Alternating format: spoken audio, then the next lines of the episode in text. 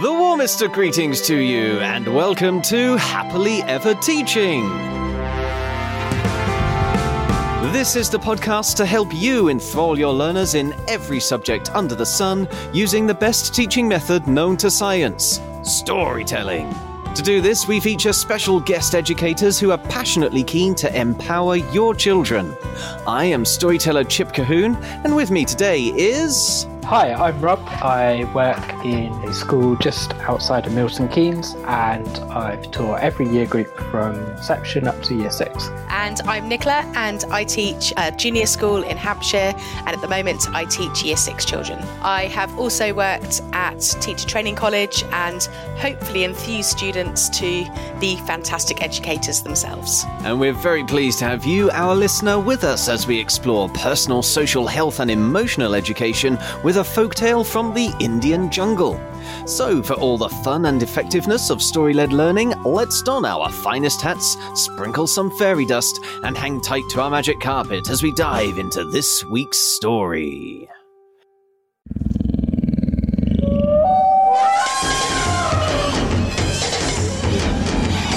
Whoever called the lion the king of the jungle clearly hadn't met Tendaway the leopard. Tendaway has 10 times the appetite of lion, which is threatening the life of the entire jungle. This forces the other animals to make an uncomfortable offer. Tendaway can laze about all day, every day, while the others pick one animal at random to be his daily meal. Do you agree? Tendaway thought about this a moment, then looked at all the animals one by one. They were all trying to look brave, but Tendaway could see they were all shaking. Even Lion, who was a little bigger than Tendaway. So Tendaway grinned. Yes, I agree, on two conditions. First, you must send three animals each day. But, Elephant began, Tendaway quickly held up a paw to shut her up. One for me to eat, but another one to sing me a song or tell me a story, and another one to give me a wash. If you want me to save energy, I can't wash myself, and if I'm not going to hunt, I'll need some other ways to have fun. Elephant looked around at the other animals. They all shrugged nervously. She looked back at Tendaway and said, That is fine. And your other condition? Tendaway's grin vanished and he growled his words. You had better not be late. If one of you arrives so much as a minute after midday, I'll kill every animal in the jungle, every single one of you, and this jungle can disappear forever. And if you and your young learners want to find out if all the jungle animals get to Tendaway on time, you can download our sister podcast, Fables and Fairy Tales, or search our website, epictales.co.uk, for The Real King of the Jungle. There you'll find a video of me telling the story that you can share with your children. And if you sign up as an Epic Educator, you'll also get a copy as a paperback joyously illustrated by Winnie the Witch's Korky Paul, as well as the full audiobook for you to download at any time. Right now, though, let's begin our discussion with Rob and Nicola here by asking, folks, did you eagerly devour this story with a swoosh, a swipe, and a chomp, chomp, chomp? Absolutely. In fact, I shared it with my class this week, and they were sitting at the edge of their seats. Um, they're, they're year six children, but they still really enjoyed the the repetition, the sort of poetic language often that was used, Hmm. and um, and the surprises that came in store in the story. I just read it to myself. I was selfish. Um, but I found that, um, the, yeah, the surprises were the main part for me. It kind of, I was expecting it to go one way, and then all of a sudden, that I wasn't expecting Mhm. that to happen. So it would definitely be one that I'd share with children of uh, of all ages. Of course, I've lived with this story for so long now that um, none of it's a surprise to me. So, um, we, we, without wanting to spoil it too much for everybody, and, and I guess enticing people to, to want to investigate it more, what, what was your biggest surprise? I think for me, it was that the animals willingly sacrificed themselves, didn't have any worries if they pulled the short straw that they were going to be eaten. Oh, okay, yeah. I, I, suppose that, that does go kind of counter to what you'd expect. You, would maybe expect the story to go that one of them would try and wriggle out of it, and well, that's absolutely, the, absolutely. Yeah. But that didn't happen. They they were willing to do that because they knew it was for the good of the jungle. Hmm. definitely some PSHE points starting to uh, spur through there. and there. Smarry as well. Sacrifice. How about you, Rob? Um, yeah, pretty similar actually. I was I was half expecting some of the, the animals which we know were or uh, stereotypically wiser or more hmm. mischievous to be like, oh no, we're going to change the plan and try and trap Tenduai. Yeah, and I have to admit that um, there are versions of this story where that is the way it happens. This is a story that is found within the Anansi canon uh, or the the Brer Rabbit canon. There's even a version with a hare, which is very common actually. Um, you, you, may f- have heard it. The the hare and the lion. I think the hare um, encourages the lion to look down into a well, so it's very deliberately, you know, other lion is hiding down here, and you can tell it's a trick because the lion is looking down the well. Um, but I love this version more because you really get the sense that Loris is thinking on his feet uh, the whole time. And it just um, shows it's not about necessarily physical strength. It's about using your brain um, being your mm-hmm. your main strength. Uh, as, yes, which is really good. Definitely an essential part of the tale. Is there any moral in the story that you uh, picked up on readily? Size doesn't matter. Hmm. That you can achieve anything using your head, using your wits, and working together as a team. You know, what I like about the fact you've picked that out is that it can be there right from the very start of the story, actually, mm-hmm. if you think about it, because the leopard is not the biggest cat in the jungle, even smaller than the lion, and yet manages to have this massive appetite and be the one who is holding everyone else to ransom. Exactly. Um, it's like so, never never judge a book by its cover. Mm. Never judge a cat by its size, that kind of thing. yes. Exactly. exactly.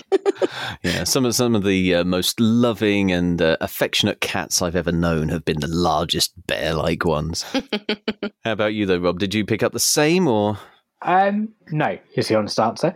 I couldn't find like a, a specific moral. There were hmm. bits and pieces. I was like, oh, I can see where that's coming in, so like sharing how you treat your friends or how you treat others around you, but not like one standout moral. Mm, okay. Well, then, if it's all right, we'll start with you down at um, ages four to seven to pick out the learning outcomes for that age range.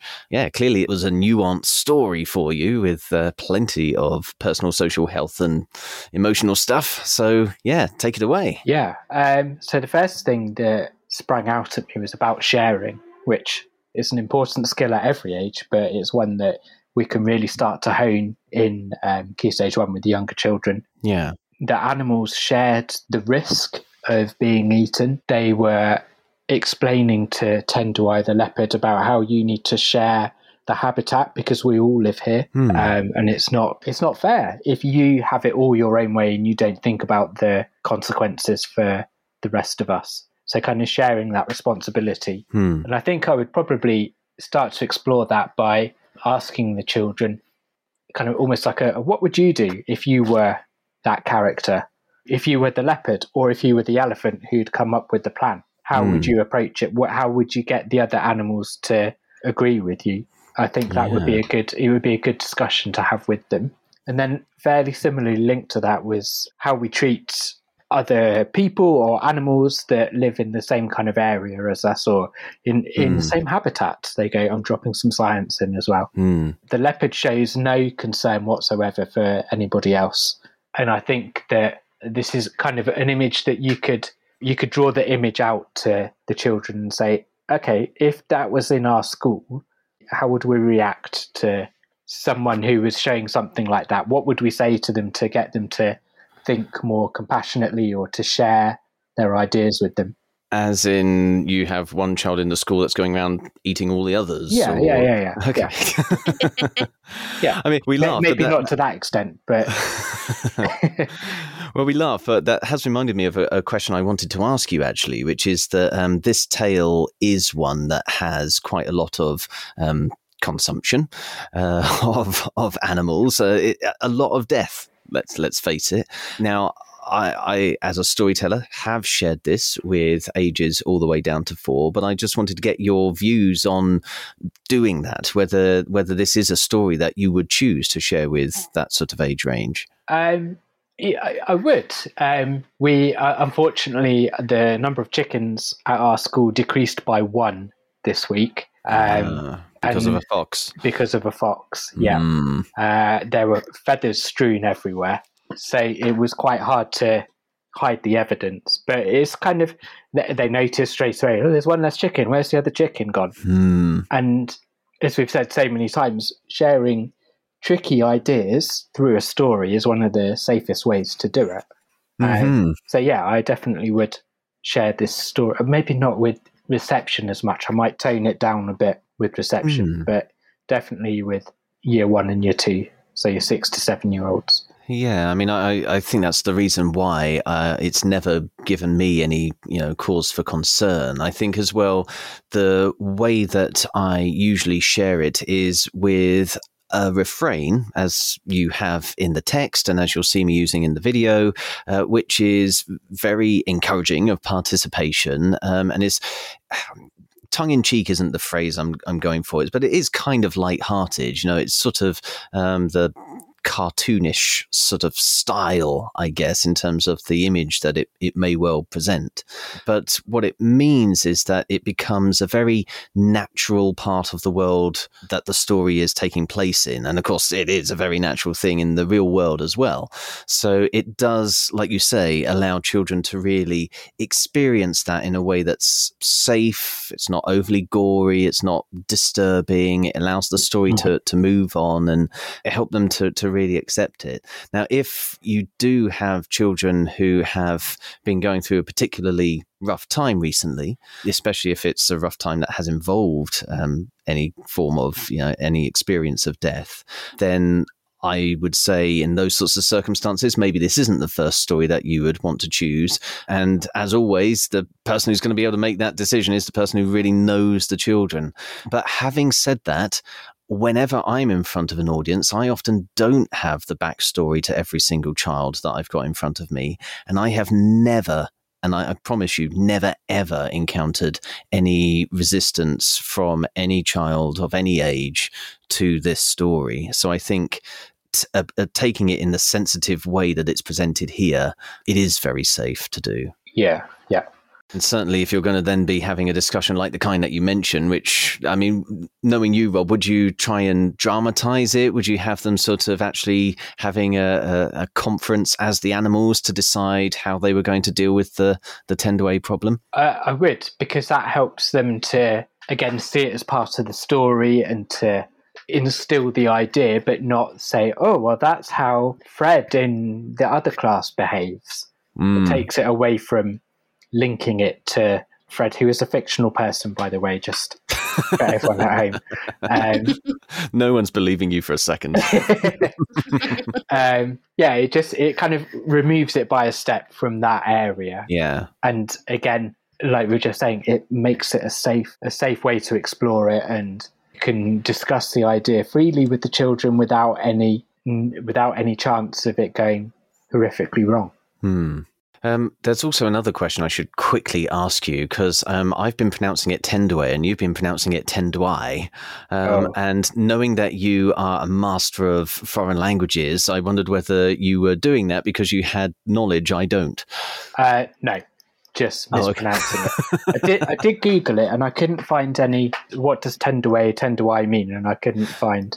Well, Tendway is essentially the uh, Hindi for leopard. Ah, which okay. is why I picked it as Yeah, the name for the leopard because Yeah. it's uh, an Indian story. But uh, yeah, Tendway, Tendwai. All I really know we're doing is causing a pain for Emma and Gareth who transcribe these podcasts for us. let's let's move on. Let's move on. Let's head up the school now to um, ages seven to eleven. Nicola, what activities for that age range did you find um, on PSHE? It kind of links with some of the themes that we've talked already, already about. Um, mm-hmm. Um, the fact that the animals together took responsibility. I think responsibility is a key, um, certainly a key value in the school that I teach at at the moment. And you could take that concept and develop it in many, many, many different ways. I mean, certainly in schools, we have children in the older classes have responsibilities, um, mm. and, and hmm. actually linking it to the story about the responsibility they have for each other. So that they survive, the responsibility they have for their environment, um, and sort of linking the whole idea of w- what is responsibility and how do we act responsibly in our environment, in our society. So sort of mm. using that as a th- it's more of a theme really, but it could certainly be developed. Teamwork has already I think been discussed, but really important. Um, the way these mm. animals all had to work together to make decisions. Um, many teamwork activities. Sometimes I've I've had literally trained children to work as a team, so giving them tasks to do to work um, in groups, and then giving them feedback, um, giving them a challenge to um, complete in a certain amount of time, and seeing how they act in that team and getting the, themselves to feedback is a really a really good way as well. Hmm. And and a main theme I think that we haven't perhaps touched on as much, but bullying. Um, mm, yeah, this yes. this Tenderway's a you know a hor- horrible character, wanting his own way and and and actually getting his own way for quite a lot of the story. And yeah. and how do we deal with bullies? And that does come up a lot. I know it's in key stage three as well. It goes on into secondary school, making sure that children understand um, know that bullies also have their own needs, that there are issues there, but they need to be managed. And how do we deal with bullies? So, what do you do if you're in the, that situation? For example, when you're leaving a setting, perhaps in year age 11 and going on to another school, um, how, how do you manage these difficult situations? And having discussions, maybe like you mentioned before, about role play, um, role playing scenarios, creating posters about how we should treat each other, and yeah. and really, really embracing that whole idea that not everybody is always going to agree with what you you say or do and how you manage those situations. And what I love about all the ideas you're both drawing out for today is that they can work either during the story or after the story. So, um, whichever end of the day you're telling this story, you can either pause it and start having that discussion about how you might deal with Tenderway in a way that's going to be uh, safe for everybody, or you might wait until the story is over and then have your young learners putting in the teamwork to how are they going to rebuild the jungle? Okay, yeah, we managed to get rid of Tenderway, but how are we going to repair all of the damage he's caused? That kind of thing. So you yeah, can then, really maybe sorry to interrupt, but maybe you could have another character then coming in to try to be like Tenderway, but how do they yeah, now exactly. deal with that character? Yeah, so they can um, prepare for any future bullies, and maybe Loris could be an important part of that because he's clearly done a, a good job dealing with Tenderway. And yeah. yeah, it will mean that no matter where you start with the story, uh, you are able to keep your children motivated um, throughout all of their learning. Definitely. I think it was mentioned uh, maybe Rob mentioned it before about about the idea of having the animals having a chat. Mm. You know, the children in character as the animals trying to solve the problem. So you get halfway through the story and you discuss how how are they going to get rid of this character from their mists, or the character obviously was got rid of, but was there a way that actually he could be reformed? Can we potentially mm. change bad behavior? Is there a way of, of, doing that as well? Yeah, I mean, there's no reason why you couldn't actually uh, have the end of the story with Tenderway crawling out from the cave pool with his tail between his legs, which it probably would be because it'd be soaked. Um, and, uh, you know, he'd be prime candidate for reform in that point, wouldn't he? So Exactly. That's sadly all we have time for in this episode, folks. If you'd like to talk to us about anything you've heard in this podcast, or if there's a subject you are soon to teach that you'd like us to cover, you can find us on social media using at Teach Happily, or leave us a review using your favourite podcast app. Please also share this podcast with your colleagues and help us start a story led revolution in classrooms around the world so children everywhere can learn in a way that's effective, memorable, and enjoyable all at the same time. Tomorrow, the animals of the Indian jungle will help us teach English. But right now, it only remains for us to say cheerio, and we hope to hear your story soon. So, Cheerio! And we hope to hear your story soon.